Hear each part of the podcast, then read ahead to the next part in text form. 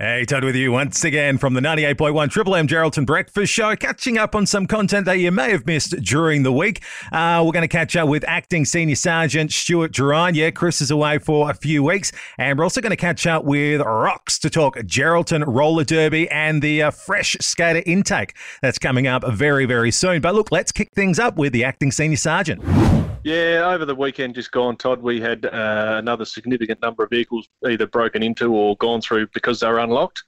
Um, the vast majority of occasions when vehicles are unlocked, suspects or offenders, whatever you want to call them, will go through the vehicle to find anything of value to them and generally don't cause damage to the vehicles as a result.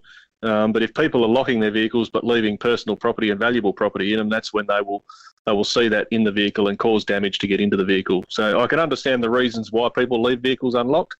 Um, the cost of insurance premiums for you know, damaged vehicles and that sort of stuff's high, but um, extra 20 seconds or 30 seconds to make sure you've got all your valuable properties out of your car when you when you're parking it up for the day, it will uh, will save you a lot of grief.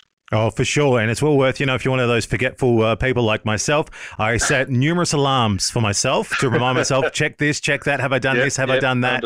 Um, always. And I know it can be a pain in the ass, especially when you're just going to the shops on the way home from work and having to pull all your bags out and your laptop out. But Exactly right. better safe And you than haven't got sorry. a free hand to lock the car. No. Yeah, so- yeah, safe than sorry. All right, folks, don't leave That's it, anything in your cars and uh, lock it. Uh, best best That's to it. lock it. The Oh. other thing too with that is that we're we're not finding out a lot of these things are happening until several days later as well. Oh. Um, and information's being put up on on social media, which I can understand why people do it because someone knows someone who'll know someone. Um, but then it, if we do identify a suspect, then it, it reduces our ability to gain either forensic evidence in relation to the offence or actually recover property in a timely manner for people. Yeah, all right. Yeah, so, So, good reminder. report it at the earliest opportunity, as soon as you find out you've uh, become a victim of crime, report it to us, no matter how um, insignificant you think it is, and we will do what we can to investigate and try and resolve it for you. Yeah, especially when you don't know if there's other people in the in your street or in your uh, suburb that have been affected Absolutely as well. right. Absolutely. All right, we're chatting to acting senior sergeant Stuart Gerine. Uh, Stuart, um, there's been some fires as of late. We had the fire over the long weekend. Uh, let's start with that.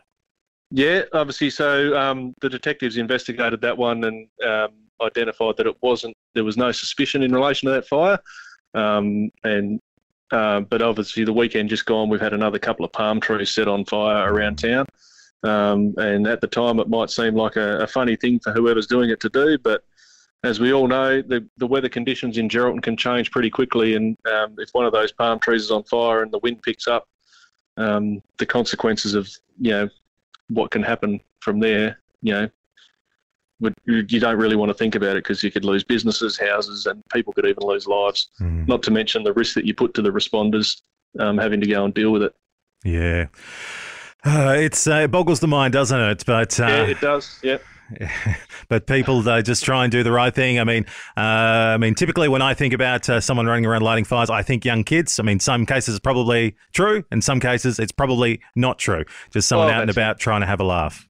Exactly right. But it, yeah, we, we do ask that if people do see anything suspicious like that happening, even if you've got dash cam or something like that, um, let us know. And it, it all helps us to uh, try and resolve what's happening and Mm. identify who's doing it. Yeah, and just on the subject of cameras as well, if people aren't aware, those who have uh, cameras at their home, you know, facing the street, things like that, they can register them through the police. They can register them through the police, yeah. Uh, Which is, uh, Cam, not- Cam Map, Cam Map WA. Yeah, I think it's from memory. yeah, cam Uh, app. but it, yeah, and it all gets it gets recorded on our police databases, and then we can either, when we're investigating offences, we can send emails to people rather than going knocking on doors at all hours of the day and night. We can notify them that we're we're seeking information, and if they could review their cameras, it makes it a little bit easier for everyone involved.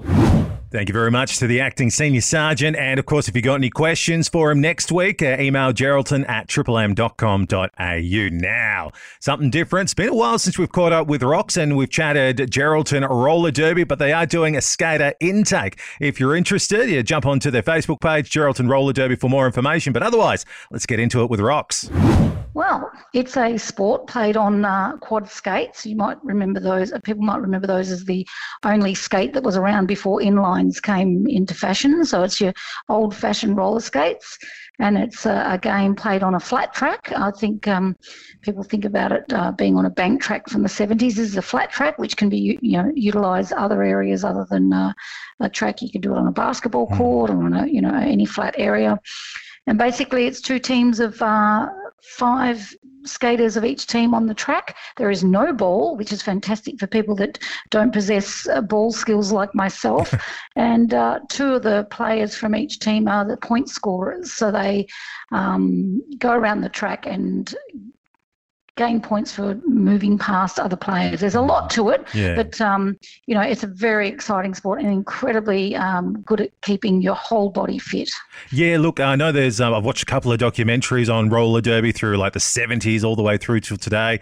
Uh, there was the mm-hmm. movie Whip It as well, which people mm-hmm. can go and check out. I've seen a couple of games in Perth a few years back, and it is a great game to watch, and I can only imagine how fun it is to play. So let's talk about intake. You're looking at a, a player intake coming up on, uh, was it April 2nd?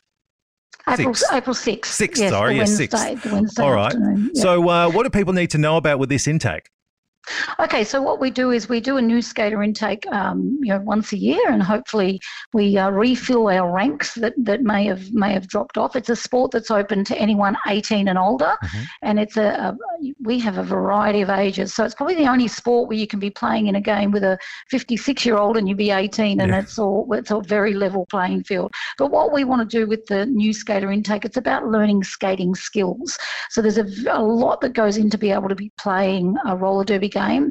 It usually takes someone that's skated before at least six to 10 months to be able to play a game. So there's mm. absolutely no um, fear of anyone getting hurt or, or being in a contacted position and, uh, and being intimidated by that. It's all mm. about skating skills. So we do a 12 week course that we hope to um, get a variety of people. We need, we need large people, we need s- small people, we need uh, people of all sizes and ages to come along and find a new way of getting fit. It's the best fun you'll ever had, and it's a skating skill for life. You know, you, you actually learn it for life. So whether you go on and you want to play roller derby after you do the course, it's entirely up to you. We've got those the most amazing foreshore that if you want the skills to learn how to skate um, confidently along the foreshore, this 12 week course is definitely for you. We would love everybody to be doing roller derby afterwards, and yeah. 99% of the people that do this course love the sisterhood and love getting involved. So they usually turn out to be derby girls. Yeah, that's great. And there you go. Like you are taking your time with the skaters as well. It's not like you're going to thrust them into a game all of a sudden. They're like, oh my God, what am I doing? As you say, it's a gradual process of making sure all the skills are up to snuff uh, before anyone uh, gets a game. Yeah, well, last night I, I, was skating the foreshore and came across three really fantastic young girls that were you know, teaching themselves and, and, and were doing quite well. And I said that, you know, the best thing they could do is come and do this course and get uh, mega skills without mm. without any of the um, drama or, uh, you know, being very safe in getting those and, and actually still skate the foreshore, but do it with confidence and flair. All right. So for people looking to uh, take on this intake, uh, what else do they need to know? Do they need to bring their own gear, that kind of thing? Well, you know, it's it's always advisable to have some gear, but if you don't have gear, we do have loaner gear. We can actually, you know, suit you up for the first first couple of sessions and see how you go. The actual, we're actually doing this intake, Todd, at um, Rocks Laneway. Mm. We've been utilising that area um, for our regular training the last month or so, and the city have really um, been very good about us being there. And it's an outdoor area because with the COVID restrictions, we've got to be very mm. careful. And also, it's a non contact um, space. So we have been there. So we're going to do that on uh, uh, April the 6th. Everybody meet down there at uh, 5.30 and get to know the other skaters. Uh, myself as, and, and, a couple of trainers will be there. A safe environment to have fun. And, you know, throughout the 12-week program, we'll be going to different locations as well. Okay. So Wednesday, April 6th, Rocks Laneway, 5.30pm for the intake. So do you just rock up or do you need to register beforehand? What would be great if they, they made contact through the um, our Facebook page, Geraldton Roller Derby Sin City Rollers, but if they just turn up, that's great too. You know, we don't want to, we don't want to exclude anyone, and uh, we want people to get involved and see what kind of great sport it is. Because, you know, for me, Todd, it's it's the ultimate sport. It's yeah. it's no impact on the knees. It, it uses every part of your body, and you have fun. And most people say, "Oh my goodness, did I get fit as well?" Yeah, well, that was just a byproduct because you, you'll have so much fun. Yeah, that is great. All right, folks, reach out to the Geraldton Roller Derby Facebook page. Alternatively, you can email roller derby Geraldton at gmail.com. And again, Wednesday, April 6th, at Rocks Laneway, 5.30pm is the uh, skater intake. Uh, Rocks, thank you so much for your time. And I guess just touching on, obviously, uh, like uh, everyone else been affected by COVID uh, with your matches and things like that. There was one due to take place, uh, but it has been postponed. What can you tell us? What's the latest on that? Yeah, we're really a bit, it's, it's a little bit of a bummer about that. We were scheduled to have a game in Jurien Bay. So it's about two hours from here to Jurien Bay and also two hours from Perth. So we were collecting lots of players that were individually registering to be in the game.